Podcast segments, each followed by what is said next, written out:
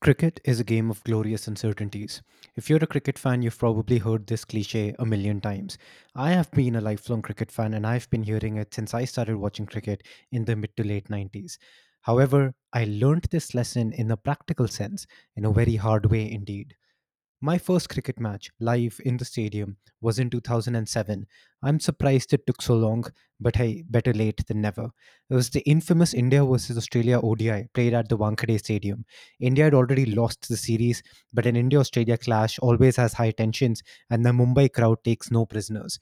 This match, unfortunately, is best remembered uh, for the rowdy crowd behavior, which led to several members of the crowd being arrested, particularly because of monkey chants and monkey mimicry that was directed towards Andrew Symonds in what is a disgraceful display of racism and insensitivity. However, the cricket on the field was top notch. Australia batted first, and in one of Murli Kartik's finest moments, when he took six wickets, uh, was able to set up only a pretty mediocre score. However, as you know, these chases can be quite tricky, and despite a somewhat solid start from India, they seem to be behind the eight ball. Now, I'd been taken to watch the game by my elder cousins, and unfortunately, I had to follow their lead on whatever they wanted to do.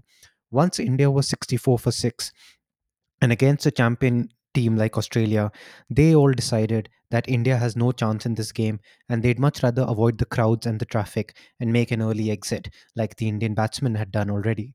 I have followed them against my wishes and against my best judgment. And a few uh, car journeys later, I found myself eating very mediocre dal makhni and watching India script an improbable but memorable victory on a TV screen in that restaurant. It hurt, and I thought to myself, you know, it was my first cricket game. It turned out to be such a great game, and yet I wasn't quite there at the finish to watch it. I've actually shied away from telling people about this in the past. So, listeners of this podcast will be the first to hear that I actually was not there for the end of that game. And you might be thinking that I learned my lesson and this was it. Unfortunately, no. This is only the start of what is a long, drawn out saga of tragedy. Fast forward three years, India versus Australia once again. This time it's a test match being played in Mohali.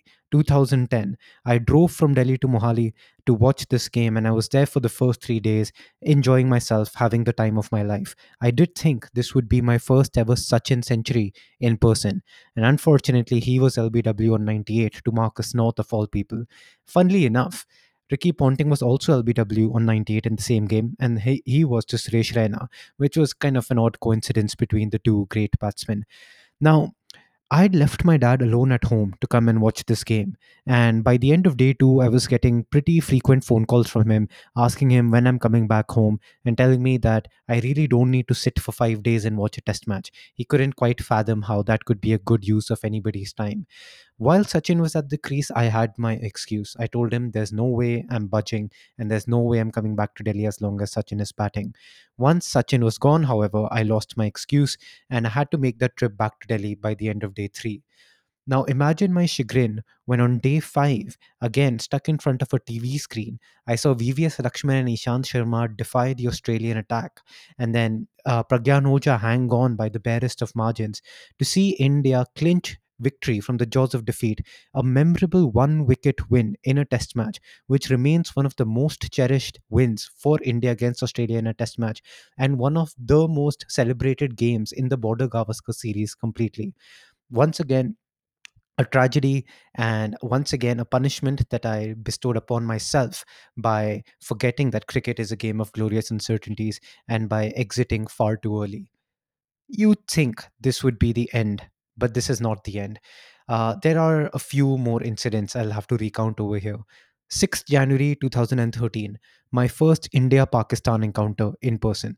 I remember this being one of the coldest days ever recorded in the history of Delhi, and I was there to watch India take on Pakistan in an ODI. Again, India had unfortunately already lost the series, but pride was there to be salvaged.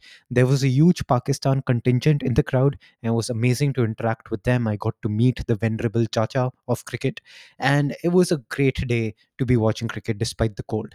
Unfortunately, the Pakistani pace attack was on song, and Saeed Ajmal was ready to do the damage. India could only muster up a paltry 167. Uh, But knowing that the Feroz Shah Kotla pitch can be sluggish and can be tricky to chase on sometimes, uh, we were quite hopeful about India's chances. Those hopes, unfortunately, began to wane by the time Pakistan had made a steady 110 for three and only needed 60 odd more runs to win. Now, I was with my school friends, and you know the old story. Somebody started feeling ill, somebody wanted to avoid the traffic. I was dependent on them for my transport. So I unfortunately had to follow them out of the stadium again against my better judgment, against my wishes. And once again, I was in front of a TV screen watching Ishant Sharma and Ravindra Jadeja bowl spells of absolute magic and give India a memorable victory over Pakistan in what has been one of the last games that the two countries have ever played together in a bilateral series or on Indian soil. It hurt. It hurt a lot. And that's not the end. Fast forward to 2016 now. As a Christmas present to myself, I flew down to Melbourne to attend the Boxing Day test match being played between Australia and Pakistan. And it was wonderful. You know, as a cricket fan, you have all these memories of being a child and waking up at 5 a.m. to watch cricket in Australia uh, with a glass of chocolate milk, listening to the commentary of Richie Benaud and Bill Lawry, watching the duck walk across the screen when somebody got out on zero. It was a dream come true. It was an unbelievable atmosphere and I felt like a child sitting there at the MCG watching Test cricket being played in front of 85,000 people. Pakistan racked up 443 runs in the first innings. Unfortunately, there was a lot of rain in the air. So, day two, day three, there was a lot of rain. Australia came out to bat and there was no stopping them either. David Warner hit a century, Steven Smith hit a century, and it looked like it was going to be a very high scoring draw. It was going to be a batting paradise, and there wasn't much left in the game.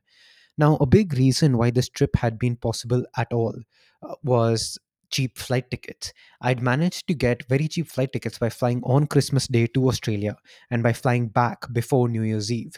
So, unfortunately, day five, what was going to be day five of this game was the day I was flying back home and I wouldn't have been able to see it.